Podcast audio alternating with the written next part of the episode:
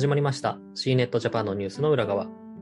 この番組では C ネットジャパンに掲載された記事の中から一本をピックアップして、その記事を手掛けた記者に裏話などを聞いていきます。本日は編集長の藤井と副編集長の坂本の2人でお届けします。坂本さん、簡単に自己紹介お願いします。はいえっ、と、副副編の坂本です。えドドローンはあの専門ではないんですけれども、個人的に趣味で使っているので、今回記事にしてみました。よろしくお願いいたします。お願いします。今ちょっと坂本さんに、こう、ちら、ちら見せというかですね、あの、言っていただきましたけど、今日はドローンについて話そうと思ってるんですけれども、坂本さん、ドローンって持ってますか？はい、持ってます。個人的に好きなので、はい。はいでもそんなに大して使ってないんですけどね。はい。はいあの、飛ばせる範囲が限られるんで。大きさとしてはどれぐらいの？大きさは、私が持ってるの2つあるんですけど、1個ははい。本当に、あの、おもちゃみたいな、家の中で飛ばせるようなドローンで、で、もう一つは、あの、ちゃんと DJI ミニ2っていうんですけれども、まあでも、そんなに、あの、重さとしては、あの、軽量な方で、ただ今回の、あの、一応規制の対象になるようなサイズの、えードローンです。あ、なるほど。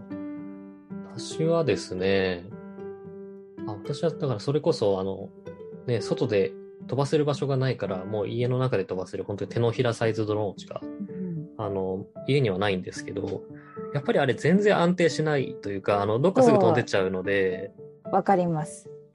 ね、やっぱりあれがドローンだと思っちゃいけないんだろうなっていつも思いつつ、でもそれで安定して飛ばせるようになると、本当にうまいってことかもしれません。ああ、確かにそうですよね。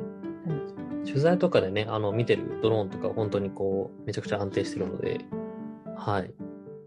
楽しそうだなと思いながらいつも見てるんですけど、あとはあれですね、ドローンで撮った映像をやっぱりこう、YouTube とかでつい、なんか時間を忘れて見ちゃいますね。もう最高ですよね。いや、最初か、はい超感動しましたもん。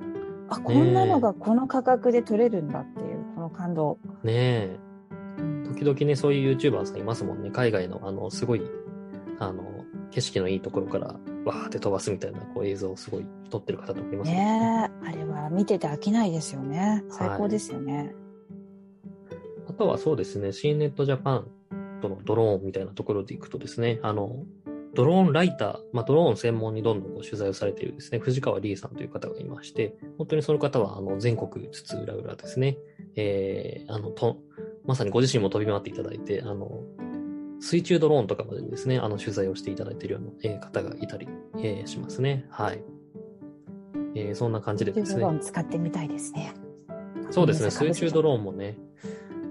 そう、だからドローンの定義もね、その辺がちょっとこう、どこまでドローンなんだろうみたいなのは難しいところがあって、結構みんあな、むそ空を飛んでるものがドローンって思ってる人がほほとんどだと思うんですけど、まあ、コントローラーとかで操作して無人で飛ばせるものとかがはい。ドローンみたいな感じなんですかね。ですかね。ドローンというか、はい。無人飛行機、うん無人航空機か。はい無人航空機。はい。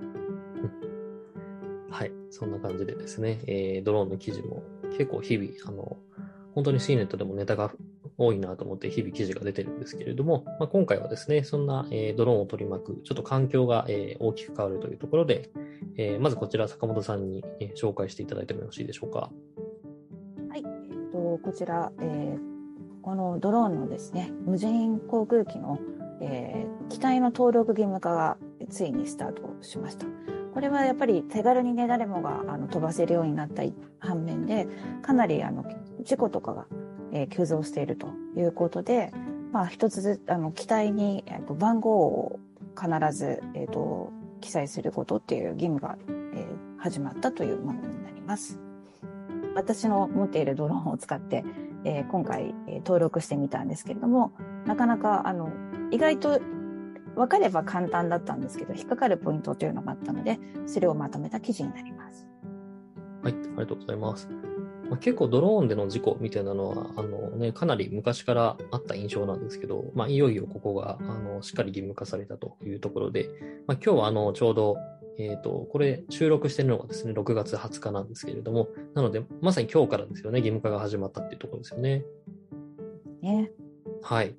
じゃあちょっとあの、ぜひですね、登録をした坂本さんに、まあそのサイトのちょっとこう分かりやすさみたいなところも含めてですね、実際にこうどうだったんだろうというのを聞いていきたいなと思うんですけど、はい。いかがでしたか？まずあの、サイトにアクセスしてこう、どんどんいろんな手順を踏んでいくと思うんですけど、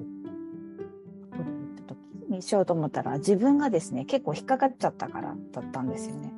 それで、うん。あの、そこのポイントを一応まとめたものになるんですけれども、まあ、やっぱりマイナンバーカードを使うと申請料も安くなるし、えーうん比較的簡単に、あの、行くはずではあったんですが、はい。なかなかこのマイナンバーとの連携とか、あとパスワード、暗証番号が2うつん。いるんですけど、その2つともちゃんと覚えてる人、大丈夫ですか 私、すいません。私もあの、なんかちゃんとメモとか見返さないと全然覚えてないですね。ねえ、そうですよね。私は、あの、思いっきりそれで引っかかってしまいまして、はい。お役所に、あの、あ、再発行しに行きました。ロックがかかってしまった感じですか？かかってしまいました。ああ、それは大変だ。なんかね、ツイッター見てるとね、あの、同じような、あの、そうですね、じ事象に、こう、はい、が発生したという方も結構いらっしゃるようだったので、意外とここでつまずいた人も多いのかもしれないですね。そうですね。はい。でも、あの、すぐ発行してもらえて逆に感動しましたけど。そうなんですね。まあ、相当多そうですよね、その問い合わせ。そうですね。あの、お役所が空いて、あの、空いてればすぐに端末でもう一回設定してすぐに終わるって。5分もかからなかったです。お。じゃあちょっとそのマイナンバーの、えーところを、えー置いておくと、それ以外の、こうなんでしょうか、手続きで言うと、どういうことをやって、まあ、どこか他に難しいところとかあったんですか？あとはですね、えっ、と、ウェブサイトで、あの、かなり、えっ、と、なんていうんですか？えーと最初に読み込まなきゃいけないものがあって、で、それを読み込んだっていう、あの、チェックボックスをうん。つけるんですけど、ちゃんとあのその辺はあの資料、PDF とかをダウンロードしないとチェックボックスがつけられないとか、あと2つあのフォームがあるんですけど、それを最後までスクロールしないとダメなんですが、スマートフォンでやると結構2つフォームがあることに気がつかなかったりして、あのそこでちょっと、ーあれ？なんでチェックボッククスがつけられないんだろうと思っちゃったりとかしたりとかですね。そんなところがありましたね。ああ。でも結構ちゃんとそこは確認したかどうかっていうのをしっかり、あの、サイト側でもこう、あの、あ適当に読んだだけじゃ進めないように、そうです、そう対です。対策が練らはいれてね。そうですね。はい。あとは、バイナポータルのアプリ、あの、スマートフォンでやると、うんええあの、必要なんですけど、その辺がですね、うまくいかなくて、かなり悩みましたね。え、どういうところが、引っかかったんです、か？あの、アプリが起動しなくて、あの、はいも戻っちゃうあ。もう一回アプリをダウンロードしましょうみたいな画面になっちゃうっていうことがあって、ありますよね、それがたまに。あれなんでだろはううんい。うん。それでね、一回あの、スマートフォンをリブートすると治るっていうですね、罠が。そんな罠が。でもよくよくね、アプリのサイトを見ると書いてあるんですよ。一回再起動してくださいって。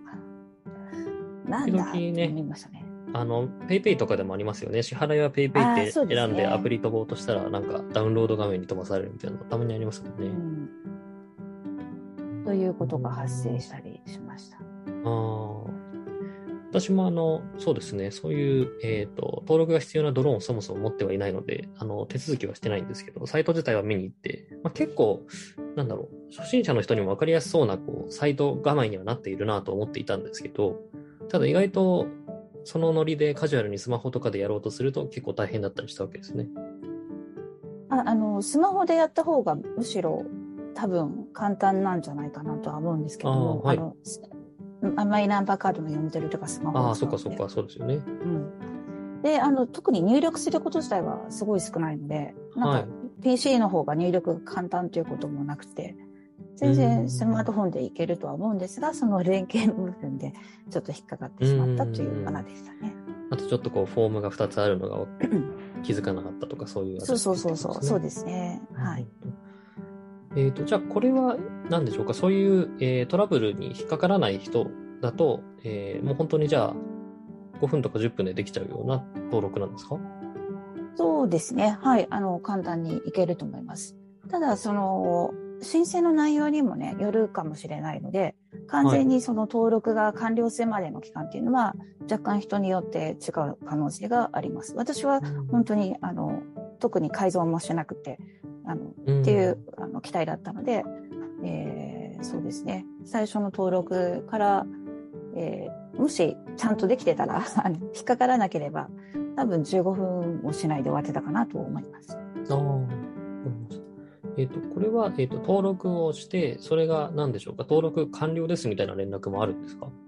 登録完了が来ます。で、一回その間に、えっと、支払いをしなければいけないんですね。はい。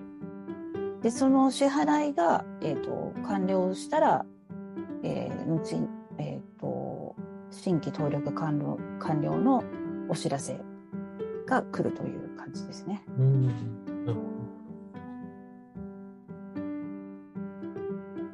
えっ、と、じゃあ坂本さんはこれで、まあ、無事に登録が完了したわけですけれども、これで、ただなかなか、えっ、と、日本だとと飛ばせる場所がそもそも少ないような気もして、今後は坂本さんはどうしようと思ってるんですか？難しいことを あのおっしゃいますね。はい、あのそうですね。あのいろいろ練習しなきゃなと思っているので、まあ屋内で練習しつつ、そういう施設に行くとあのツアーみたいなのもあるようなので、そういうツアーに参加するっていうのも手ですしね。あのうん。まあ、あとはあのちゃんと自分であの、ね、国国交省とかに申請すればあの外でも飛ばせる範囲っていうのもあるのでそういうのを活用して練習したりしたいなと思います。なるほど。結構坂本さんは、あの、南国で、ね、潜るのも好きなので、そこで飛ばせたりしたら最高ですよね。そうなんですよ。最初その船の上で飛ばしたいっていう、うん。あのことで頑張ってあのやってみたんですけど意外と風に弱いというですねあのことが分かりまして。で特にこういうちっちゃい私が持ってるような機体だと本当に風に弱いのでものすごくあのなんていうの穏やかな時じゃないと難しいとかですね。あのいろいろ。あとそのむやみに飛ばせるエリアがあの、ね、ちゃんとか考えないといけないのでその辺も考慮するというのではいなるほど。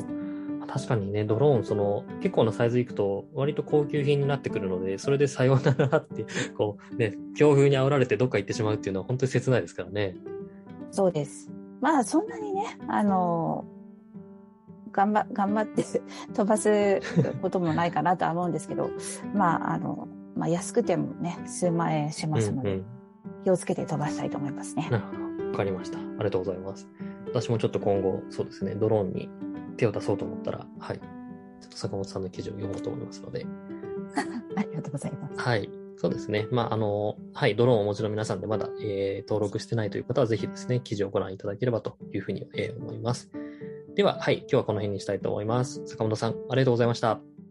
ありがとうございました。